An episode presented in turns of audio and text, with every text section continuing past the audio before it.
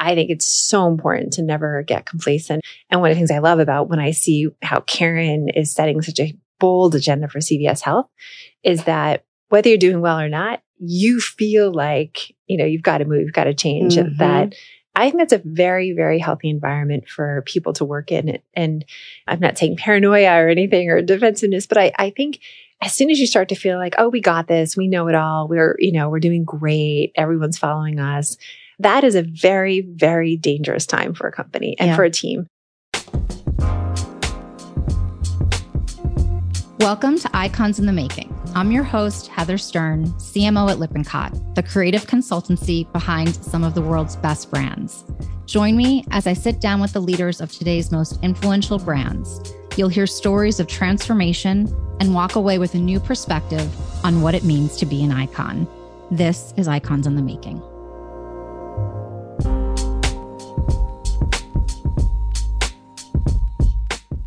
Today's guest is the incomparable Michelle Peluso.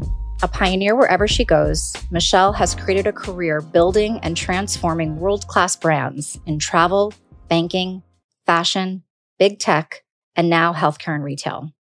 Michelle has been in the C suite at six different organizations and has made a big impact in each of those roles, always with a focus on the intersection of technology and customer understanding.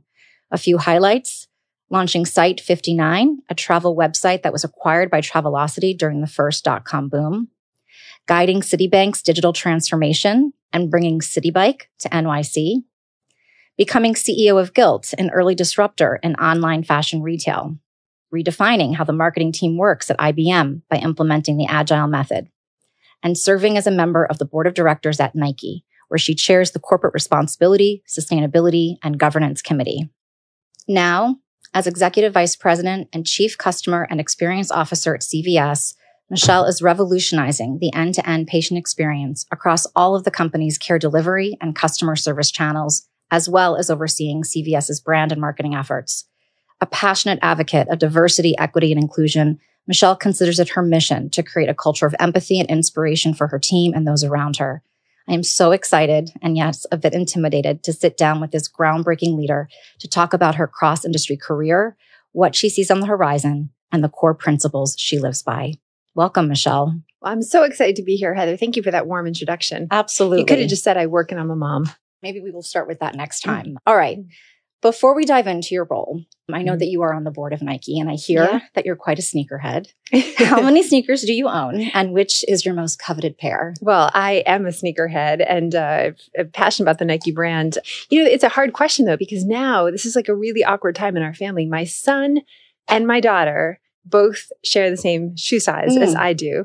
And so what is mine and what is theirs is blurring. So I'll get some great pair of sneakers and then I'll, I'll find I can't find them. And, you know, and then I'm like, my, they're sort of buried in a closet. So I've taken to taking my favorite pairs and hiding them in places the kids will never go, yeah. like the broom closet or exactly. the laundry room. And they're so, safe there. Yeah, exactly. So, but well, that's amazing and amazing that you have the role that you do at Nike, and, and mm. we can get back to that. But I want to start with your experience at CVS and mm. your remit, which is continuing to broaden. Tell me more about being both chief customer officer and chief experience officer. What are you most excited about as you advance the customer brand and experience agenda? Well, we had our investor day yesterday, so it's a great time to yeah. talk about the future of CVS Health and our mission. And Karen has set our CEO a really bold strategy that healthcare has to change, that it is an industry that is ripe for change, and that it'll be led by putting the consumer at the center of everything we do. So my job is a few things across the company, which is Aetna, Caremark, and, and CVS First, it's of course about our brand. And yesterday we launched a new brand with the help of, of you all, which yeah. is great. Secondly, it's about driving demand. You know, we have a 330 plus billion dollar revenue company. So we have to drive demand for Medicare enrollments and scripts and front store sales and Caremark PBM sales across our entire business. Third, it's about that consumer centricity and patient centricity. And we are doing so much groundbreaking work to say, how do we, in an increasingly omni-channel world bring consumers together and, and connect our healthcare assets so it's simpler for consumers to access the care they need. Um, that also includes things like innovative new formats. So, how do we use our community footprint across almost every community in America mm. to deliver care? Because care is, of course, local. And last but not least, you wouldn't be surprised to know that I'm a sort of passionate advocate of creating really learning agile teams and also proud of co-sponsoring the Black Colleague Resource Group at CVS Health. It's a big remit and it's mm-hmm. really challenging. And I think it's amazing how the brand has continued to make big, big bets and big mm-hmm. moves. Talk to me about what is most challenging in trying to put the customer at the center? A few things. I think it's a, a really important question. First, I think in healthcare, you it, it, has to start with: Do we really understand what the customer needs and wants? It mm-hmm. has not been a industry designed around the consumer. And as a result, like true consumer understanding is a little bit lacking. We tend to understand those moments of healthcare challenge, like somebody just got a diagnosis or somebody's trying to get care or somebody is sick or somebody, you know, has a bill to pay.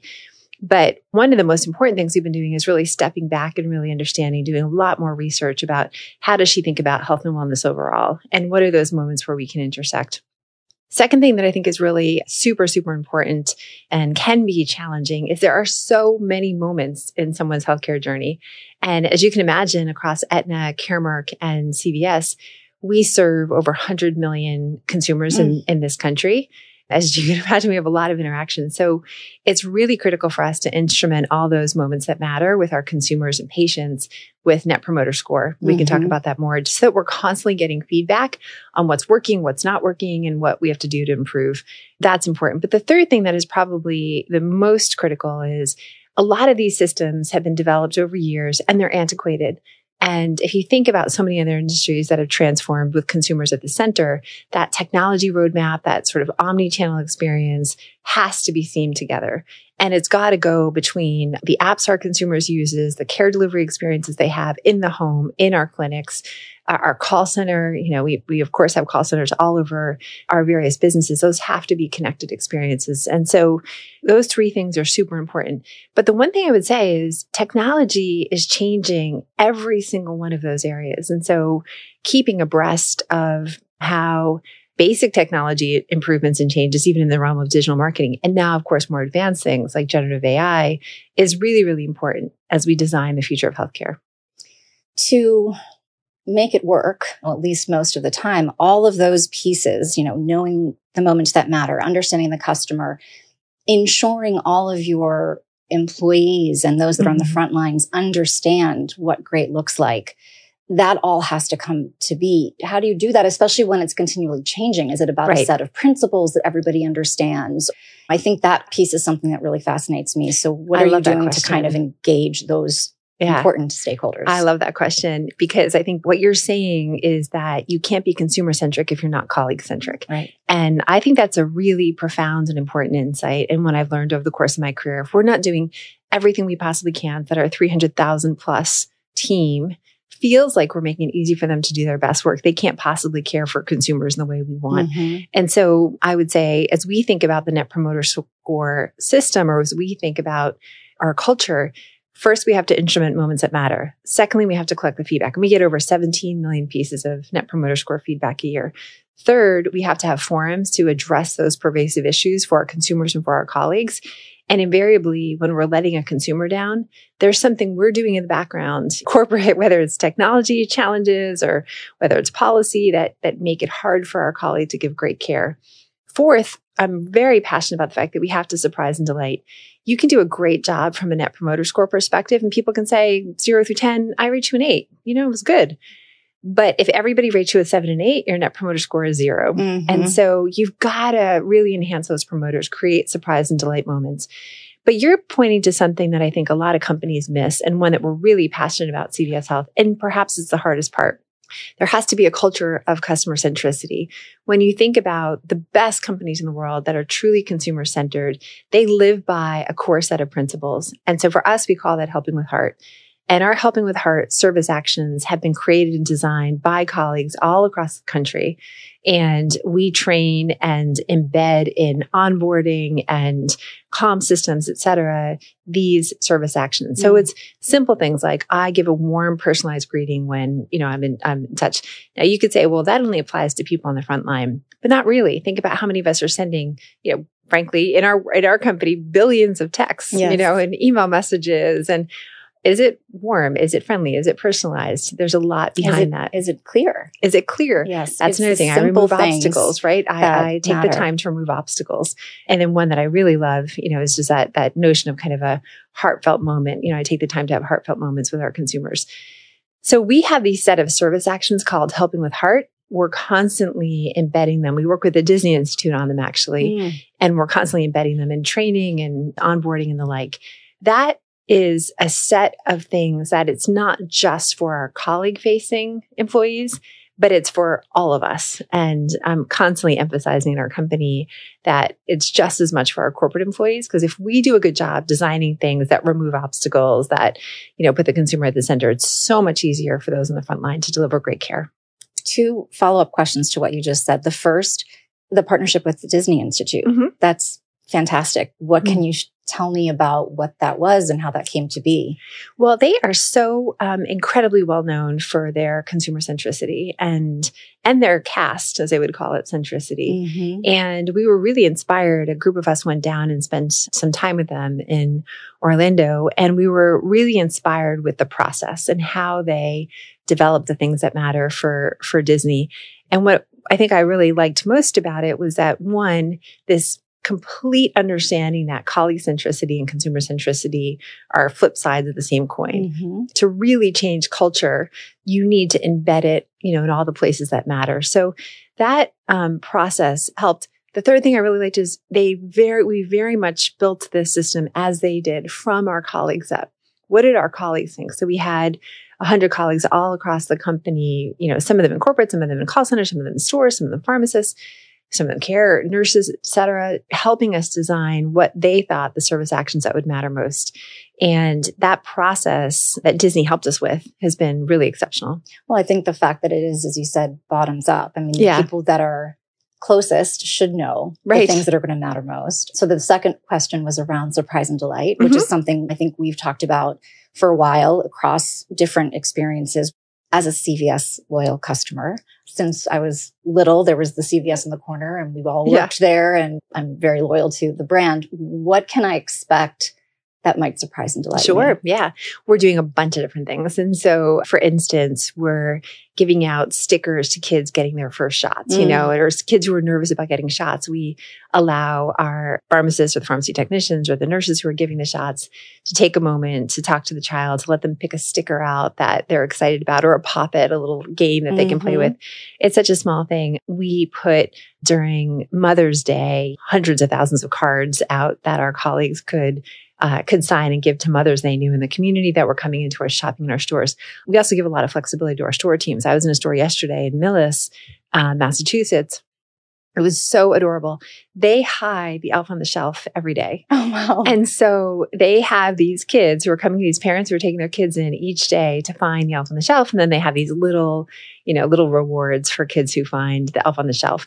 In our call centers, women who are pregnant for the first time and maybe calling Aetna to let us know that they're pregnant we'll send them a heartfelt, personalized card to congratulate them, to let them know that we're here for their journey and we're excited for them. So those are just a few simple examples of how we can scale those moments of delight and humanity across our call centers, across our stores, et cetera. We do welcome boxes for Medicaid members. That's another one I love. If you're new to Aetna Medicaid, in certain places, we'll send you a welcome box, or maybe it's flu season and we'll send you some things for your family and also remind you to get your immunizations the comment that you made about knowing from Aetna information that allows the care team to respond in different ways to mm-hmm. know more about that. Wow, this customer is actually pregnant and I wouldn't know right. that.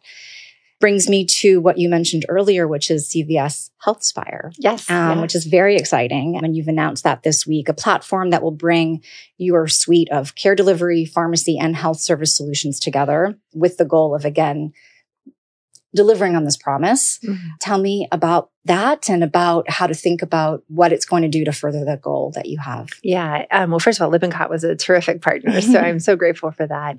And here's the thing that was fascinating. You know, we acquired Oak Street Health, which is a leading care provider for seniors for Medicare, particularly those with chronic conditions and poorer communities.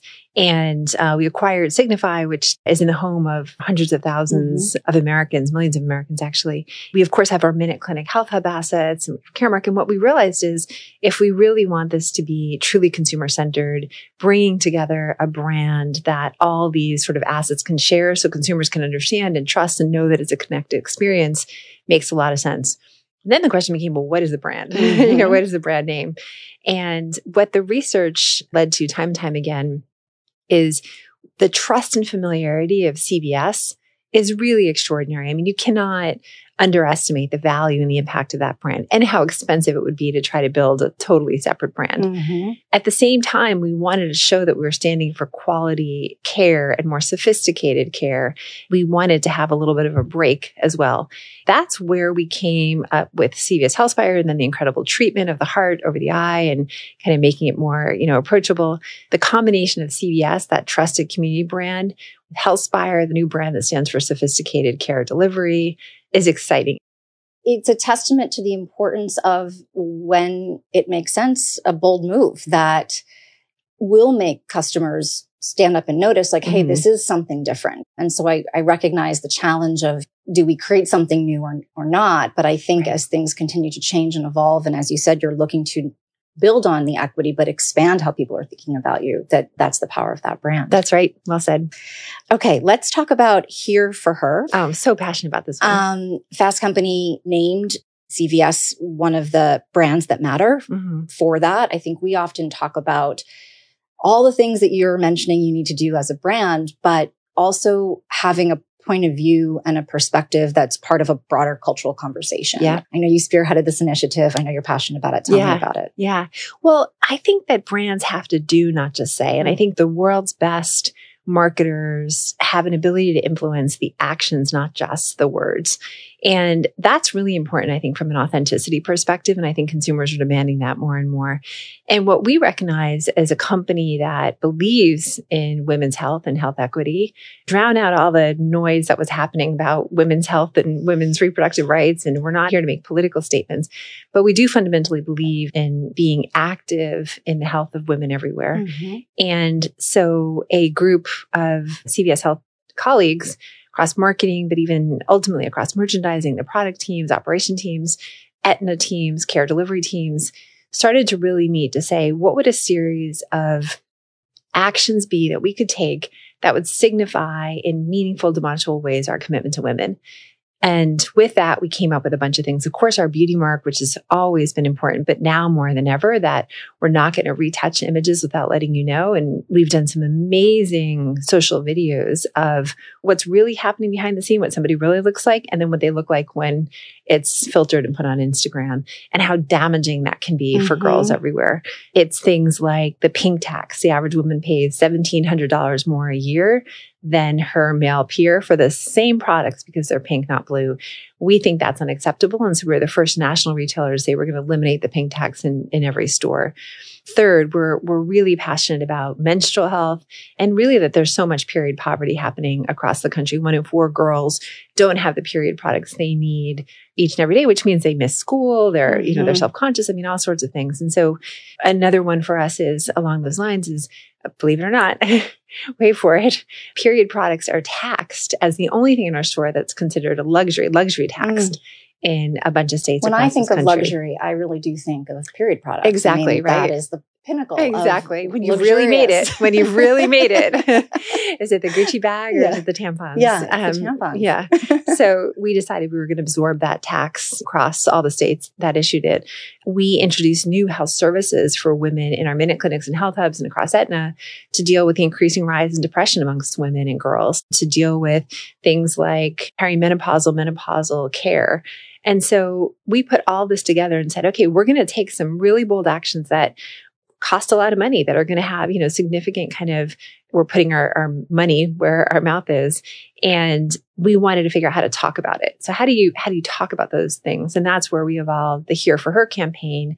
And what was so powerful about that campaign is it became really iconic inside our company, but outside as well, and, and, garnered a lot of attention. And it unified all these different activities and investments we were making under the umbrella of allyship for women. Yeah. I mean, I think that's so important often marketers, brands, businesses are doing so much, mm-hmm. but the visibility into what they're doing and how it's connected to the higher order purpose or mission gets lost. And so the right. fact that this became an umbrella for all of those things. And just even hearing you list them all off. I mean, it's pretty amazing. Mm-hmm. And it's mm-hmm. like the testament, as you said, of do, don't just say. And it has legs. I mean, yeah. this is something that it's not temporal, right? I mean, it, there's more stuff coming. Pharmacists are going to be able to prescribe birth control in certain states. Mm. Birth control is going over the counter in the first quarter. So there's so many more things happening in women's health.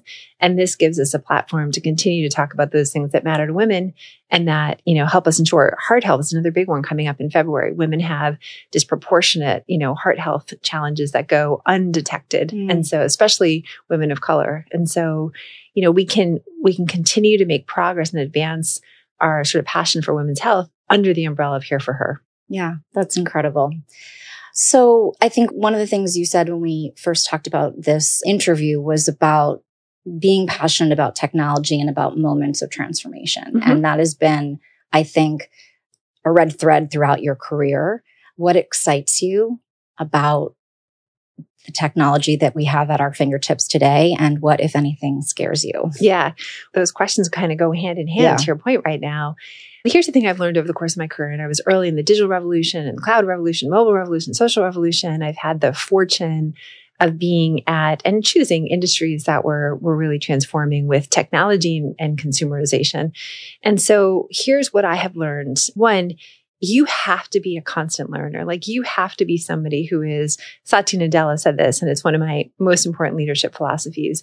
Be a learn it all, not a know it all. Mm. That is so critical because the environment is changing so rapidly and technology is changing so rapidly. And you've got to be an active, active learner. One of the things I cherish about my IBM years is just that constant drill we all had about training and development. And I loved that my kids would see me at a table studying cloud computing or quantum computing and really trying to understand and puzzle through while they were sitting there doing their math yeah. homework. And they're so, checking on you, mom. Did you do your homework? Exactly, which is great. Hopefully, role modeling for them how important lifelong learning is.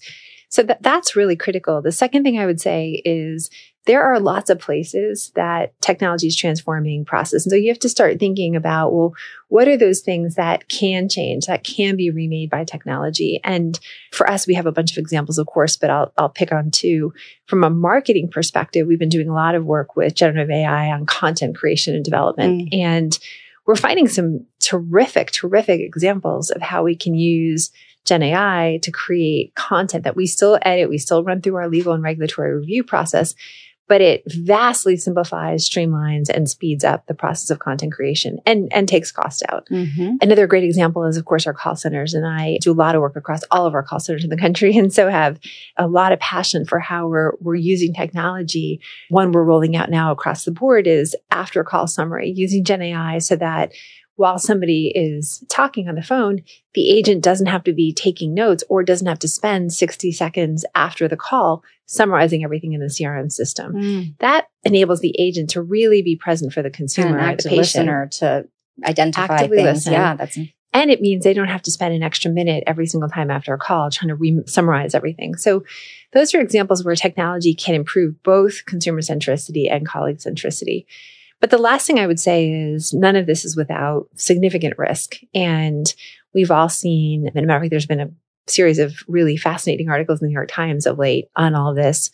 One, how fast it's all going. Secondly, how quickly it can go in the wrong direction. Mm-hmm. And so embedding the right reviews, the sort of the right framework, the right kind of constant questioning is really critical. You can't just start using this and keep going. You know, yeah. you've got to have a process that allows you to keep reinvigorating. Like, are we doing this in a way that is responsible? Are we doing this in a way that's not creating bias? Are we doing this in a way that allows for the kind of trust and transparency we want to continue to maintain with our consumers and colleagues? You mentioned IBM and you did some incredible things there. Tell me about what you've brought to this role from that experience.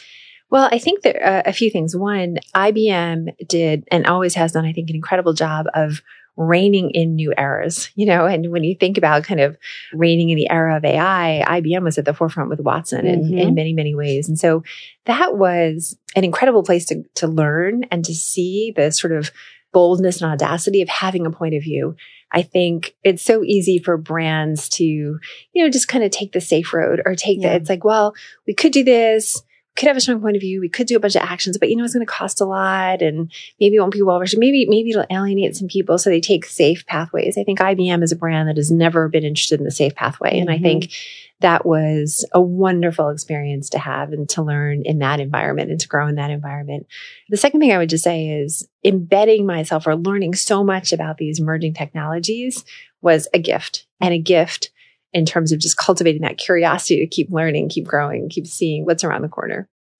Yeah. And I think it's just amazing. I think both for CVS and others to see how there's a lot of allure around startups and there's mm-hmm. some incredible things happening on the fringes, but to see a brand and a business that has gone through many lives and continues to evolve. And so like, do you think that there is an advantage as the incumbent or do you feel starting from scratch in some cases is the way to go. I've done both. So I love yeah. both. Yeah. and so I, I don't have a strong preference. I think it's super important to never get complacent. That's what I really believe. Mm-hmm. And so mm-hmm. whether, whether you have momentum and things are going well, or whether you're, you know, you're going through a really tough time or transformation, whether you're small, whether you're large, I think it's so important to never get complacent. And one of the things I love about when I see how Karen is setting such a bold agenda for CVS Health is that whether you're doing well or not, you feel like, you know, you've got to move, you've got to change mm-hmm. that. I think that's a very, very healthy environment for people to work in. And I'm not saying paranoia or anything or defensiveness, but I, I think as soon as you start to feel like, oh, we got this, we know it all, we're, you know, we're doing great, everyone's following us. That is a very, very dangerous time for a company and yeah. for a team because you start to become risk averse, because you start to become lazy, because you start to, you know, you start to be unwilling to learn. So I'm constantly trying to cultivate cultures where no matter how we're doing, we're actively avoiding complacency. Mm-hmm. I love that. Someone once said something like, you just always need to be questioning and mm. even the things that are the sacred cows, right? Yeah. There are things that are like, well, we don't, we're not going to touch, that's, mm-hmm. those are things you have to look at. Right. And so right. I love that notion. You've had so many incredible successes and accolades. You were named Woman of Power and Influence, which is an mm-hmm. amazing title by the National Organization for Women. Tell me about your leadership style. I mean, I think you, you've spoken about the culture of learning and not being complacent and the keys to influencing change mm-hmm. at such large and complex organizations. Uh, well, thank you. I, you know, I should, I'm going to go home and tell my kids that. I forgot, I don't know that I am a woman of a power, power and, and influence. influence. So when so, I tell you to eat your vegetables exactly. and clean up, you, you, know, make your bed, you should really you obey. Just have that. Just take it. Your, just, yeah, just exactly. everywhere. Hi, I'm Michelle. I'm a woman of power and influence. How are you today? Yes. Yeah, good to see exactly. You. Please eat your vegetables, kids. um, so Karen actually had us do an exercise I had never done before and was incredibly valuable, which was to write down your leadership philosophy. And of course, being you know the sort of uh, never never satisfied person that I am, I wrote it, I rewrote it, I edited, I rewrote it, I edited, I ripped it up, I rewrote it, I edited it. And so I sort of finally emerged on some core themes for me, and I'll, I'll maybe share a few. So one is to live by your North Star. For me, that's always been the consumer and sort of people team centricity. And so that's my guiding force. That's how I start meetings. I want to understand like what's the implication for the consumer. I, I will get to all the operational issues and financial issues and does this make sense? But I will start with our team and our consumers. Mm-hmm. And that's been true in every job I've ever been at. And I think it just, it's, it's a consistent North Star that works for me. And I think others know I live by that. The second one, and I mentioned this one, is to be a learn it all. Like it's just an amazing time to learn and to spend your life constantly. I just want my life to keep opening. Mm-hmm. You know, like I mm-hmm. want my life to keep opening. I never want to be, feel like I'm narrowing what I'm learning or what I'm doing or how I'm engaging with the world. Third thing for me is something I learned from Mark Parker at Nike, and it's edit to amplify. I love that because the idea, of course, is you're surrounded by good ideas all the time. But the real power of a leader is, is being willing to edit to amplify, to edit those things down to make sure the things that matter really have an impact. And here for her was a great example of that for, for us. A fourth one for me is lead for the betterment of others. Like I grew up with a dad who was an entrepreneur and I watched his passion for his people every single day. And I saw what that created in terms of culture and what that culture ignited in terms of performance. Mm. And so my passion has always, always been, you know, how do you help others be great? Now, am I good at all this stuff all the time? Absolutely not. But when I'm at my best, that's important. And last but not least, and this is one that I think I've increasingly valued over time is to play with joy. This idea that things are never as bad as they seem and they're also never as good as they seem. And to just play with joy, to kind of ride in the saddle a little bit easily. And that I think that spirit of feeling like this is my court, I own it, but I'm going to play with joy like that. I try to bring that to work and, and to my home. Yeah. I love that. I mean, I think being joyful and seeing silver linings and staying open and positive is hard. It's mm-hmm. a choice. And I think it is very easy, especially with, you know, what seems like ever increasingly complex and fraught world that we yeah, live in. Right. Yet so much opportunity. And, and as you said, you've got to balance it. I think that's really important. And of course, we spend a lot of time at work yeah. and it's yeah. a means to an end. But for many people, it's also a passion and to be able to have joy mm-hmm. in that, mm-hmm. I think is so important. What intimidates you? Oh, lots of things. I mean, I think for me, cultivating this idea of like sort of not complacency always means you, you sort of always have to be thinking a little bit paranoid about yeah. next technology that's coming. What other industries are innovating? What might competitors do? You know, how, how is consumer behavior shifting? I think those are the kind of things that I think about. Am I, am I learning enough about new ways technologies reshaping our crafts and our businesses and our industries? Am I spending enough time on that agenda so that I can really harness it in a way that's responsible for our own company and our own teams. And so I don't know if it's intimidation. I think I try to be fairly fearless about a lot of things, yeah. but I think because uh, I am a woman of power and influence, I mean, we, just I mean, just remind to say, you, yeah. but I think that you know the thing for me is that I, I just always have a sense of wonder over all that's still possible. Yeah, I love that. That's really beautiful, and I think just broader than business. I think am I focusing on the right thing? That's something that I think about a lot. I mean, there's so many competing priorities yeah. every day, so many things you could or should be doing. And even you talking about all the things that you're accomplishing, you know, I'm rattling off in my head all the things I should be pushing on, you know. And so I think being fearless, but as you said, that notion of that Mark Parker mentioned Edit, about editing, yeah. right? I mean, that's that's a big part of it. Here's a thought which um, helped me break through that a lot because I think especially early in my career, I'm like a CMO, a CEO of Travelocity. I was pregnant. I didn't know how I was going to do all this. And um, and then when I moved to Citi and I was global chief marketing and digital officer, and I was pregnant with a second child.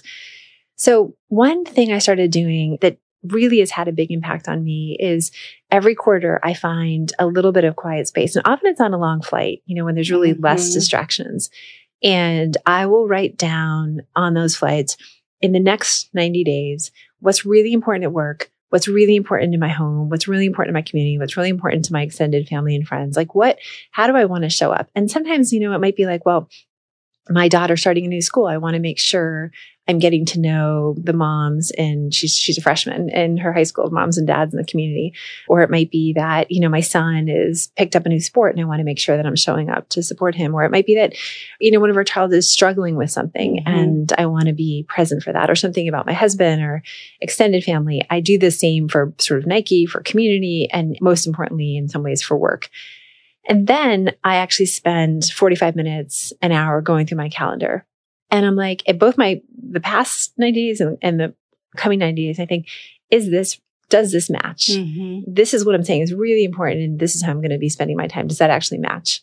And invariably, it does not match yeah. because things go on your calendar for like, you know, you have these standing steering committee meetings that are on the calendar for the next year or whatever. Two years, yes. Right, exactly. And so I then will craft like a sort of long, extensive note to my, to my team, my EA and chief of staff and others. And, and we'll sit the next day and we'll say, okay, how do we take these things off? How do we prioritize these things? How do we shift the calendar? And we'll color code mm. actually. Mm.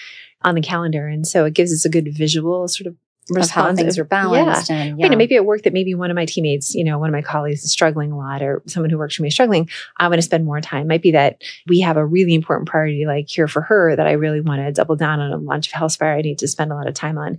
But those things are fungible. Like they can shift. They do change. And so I try to be as agile with my time and my calendar as I insist our teams are with our work. Mm. And that was very liberating for me when I realized that I could control my time because I think before that I was so used to like letting everybody else control my time. Yes. And I would I would pick these ridiculous things like I have to be the class mom, you know? Yeah. Yeah. because I felt so guilty. I had to be the class mom and I would end up being the worst class mom because I would not, you know, like I remember once when it was like this art project, our kids were in preschool and my daughter's class mom, um, I kid you not, had gathered feathers and twigs from the forest and they handcrafted birds' nests. And yeah. And oh, I, like the night before, realized this, I have to go to school and do this, like, you know, art project. And so I think I, what it, I think it was probably a CVS that was open. I'm like buying I don't know, construction paper and and straws to make these flowers. It was the saddest project you have ever seen in the world. And my daughter's nest is probably still to this day, like on our on our yes, as a reminder. And my son was like scarred for life. But but then, you know, it's like when you think about that, like I don't need to be the class mom. I need to show up in these ways. Like this yes. is what's important. And so I think it encourages me to be the architect of my own time. I mean, that's the most precious thing really yeah. that we have. I remember one time I also was like, I need to be one of the moms that comes in in the middle of the day to to do something mm. and it was up against all of the other things and I ran from one meeting and then I had to get home and then I got in the car and then I had to pick up something at CVS yeah. for and then I got pulled over by a policeman because I made a turn where I wasn't supposed to make a turn and was so late and came yeah. into it. I was like, boys and girls, you're not going to believe what happened right. to me. And luckily nobody was hurt and I didn't get a ticket, but you know, I was like, I'm trying to get to my son's class. Yeah. And so I, but then you ask yourself, what is really the point? Exactly. What are you really trying to do? Exactly. You know, and, and I think that's where there's so much more flexibility than yeah. you think. And I think taking control of that and taking the time mm-hmm. to think about that and not just going, going. You've mentioned, you know, in your career, you've been both CEO and CMO. Mm-hmm. And I'm just curious, what do you think with regards to like the skill set of a CMO that mm-hmm. particularly valuable for being a CEO and yeah. maybe vice versa? I think you have to be incredibly outcomes oriented. Mm-hmm. And I mm-hmm. think too many times we marketers will talk about metrics that don't resonate for CEOs. Mm-hmm. And we'll say like, oh, impressions or, you know, like yeah. clicks or whatever. And, and we've done this, you know, multivariate attribution modeling and, and that doesn't resonate for, for CEOs. It doesn't resonate for me when I'm running companies. And so I think challenging yourself to really align to the outcomes the business is committed to. And, and one great way to do that is, is understand board metrics. Like mm-hmm. what metrics is the CEO presenting to the board on a regular basis? Earnings calls, investor days. What are the metrics that we say the company matter most? And how do you align the work that you're doing to make sure you're really advancing those metrics and those outcomes? And that's a very liberating, important thing for, for anybody, I think, to go through, but especially marketers who historically, you know, have had a different set of metrics that mm-hmm. we all understand, we all believe in, but don't necessarily tie to the things that are being presented to investors. We're not talking to investors about impressions, yes. you know, or click throughs. And, and I think that has become really important. At the same time, I think that in being a CEO, I've had this amazing ability to harness creativity and consumer centricity and culture building in a way that I think can be really powerful for having that job. So I guess for me, the exciting thing is how are you clear about the mission? How are you clear about the outcomes? How do you recruit and develop the best possible diverse, inclusive team to, to advance that? And how do you create a culture of, of learning and agility and on a mission to succeed? Yeah. I wanted to go back briefly to 1999. You launched Site 59. Mm-hmm. Just tell me about that. And then did you proactively look to be acquired? And then once mm. you were by Travelocity, you ascended to be the CEO. I just would love mm. to go hmm. back to that time and seeing how that's led you to this time, just reflections. Yeah. Yeah. Well, thank you. I mean, it was, I grew up with entrepreneurs. So I had wanted to start something and I had the incredible opportunity to start Site 59, Boston Consulting Group, which had been my prior employer, put money in and helped me, help me there, which was amazing. And it was such an incredible experience to build a company at the beginning of the digital era in travel, which was digitizing as quickly as it was. We went through 9-11, which is a whole another story and a, actually an amazing story of sort of for me as a leader and, and learning how to lead. We were acquired by Travelocity and then had the extraordinary opportunity of becoming COO and then, and then CEO of Travelocity. And so that to take something that was, you know, to write an idea on paper, to write a business plan, and then five, six years later to be CEO of Travelocity was a was a terrific journey, not just for me, but for the whole team. Yeah. Incredible. Do you have a pet peeve? I think defensiveness, you know, when people are really defensive about things, and I, I do it myself sometimes too. And then I'm like, oh, I'm going to smack myself because I can hear it in my own voice. It's human nature, of course, but but I think that's important. I I do not tolerate well when people on my team are not leaning in to support each other. Mm-hmm. You know, when I mm-hmm. see like politics or bad behavior amongst my team, that is not something I tolerate well. And I really, really work hard to recruit people who aren't just the best at the what, but are share sort of a common set of values on the how. And so that's something that massive, massive pet peeve. Yeah, that's a good one. yeah. The word grace. Mm-hmm. I know you've spoken about that being something that you think about as a leader. Tell me why that's the word that has resonated yeah. with you. I'll start by saying my daughter's middle name is Grace. Aww. And when she was born, I wrote her a whole, I, I, I write letters to my kids and they go in a box that they're each going to get when they go to college. So once or twice a year, I'll write a letter. And the very first letter I wrote was about Grace for my daughter's box. And so they'll either appreciate these or not, but they get them when they go to college. That word, I think, for me signifies a lot of things, but perhaps most importantly, you know, it's my desire, as I said earlier, to keep opening up pathways, to keep living a bold life, to take risk, to, to have a, you know, adventurous, bold life. But I also know that in choosing that and choosing that path and choosing that path of like, take greater risk, put yourself out there, there will be more setbacks, more sort of challenges, more times you let yourself down, you let others down. And it's just risk and reward kind of go hand in hand, right? And so grace for me is keeping on that journey, the ability to learn, to be humble, to pick yourself back up, to find the ability to see the best in others. Mm-hmm. And I think if you're going to lead, look, you could choose a easier life. But if you're going to choose a life that is going to put, is going to take risk and is going to be bold and is going to be adventurous and is going to try things you haven't tried before and put yourself in places that are uncomfortable, you have to recognize you're going to fail more, you're going to stumble more, you're going to have more setbacks. And it's those times that grace is really powerful. Yeah. I love that. And grace for yourself, right? I mean, that's for, a lot of it too. Well. Yeah. You know, I mean, in an effort to keep climbing and growing and evolving, I think yeah, there's okay. time. Take it lightly. Yeah, you know, yeah. take it lightly when you Back stumble. to the right? idea of joy too, right? I mean, it's hard though. I mean, all these things I think are are a journey, right? Like yes. some nature, like, oh, I nailed it today. And others are like, I was a disaster today on every single one of my leadership principles. So yeah. Or within the day. It's yeah. like disaster, totally living my truth. North, yeah. you know, it's like goes okay. back and forth. Yeah. It's okay. Yeah.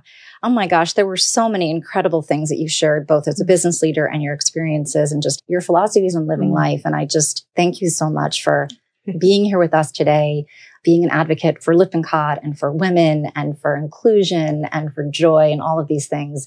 I always close these sessions with a question that ties back to the name of the podcast. Mm-hmm. Who is your icon? Oh, that's a great question. I so many. I've worked for extraordinary bosses. Like that's been incredible to me. But I would, I would actually have to say, growing up watching my dad, you know, watching my dad build a company in uh, like a new industry, use technology in new ways, but but most importantly, cultivate such a powerful, powerful culture around client centricity for him and people centricity, team centricity. I mean, that was iconic to grow up and watch my dad do that. That was that was truly, truly a gift. That's incredible. Mm. Well, thank you so much, Michelle. You're amazing. Thank you, Heather. Keep those sneakers hidden away. Put that sign up, woman of power and influence everywhere you go. And I just can't I'm wait to try see tonight at dinner. all the things that you, you do next. So thank you. Thank you, Heather. Take care.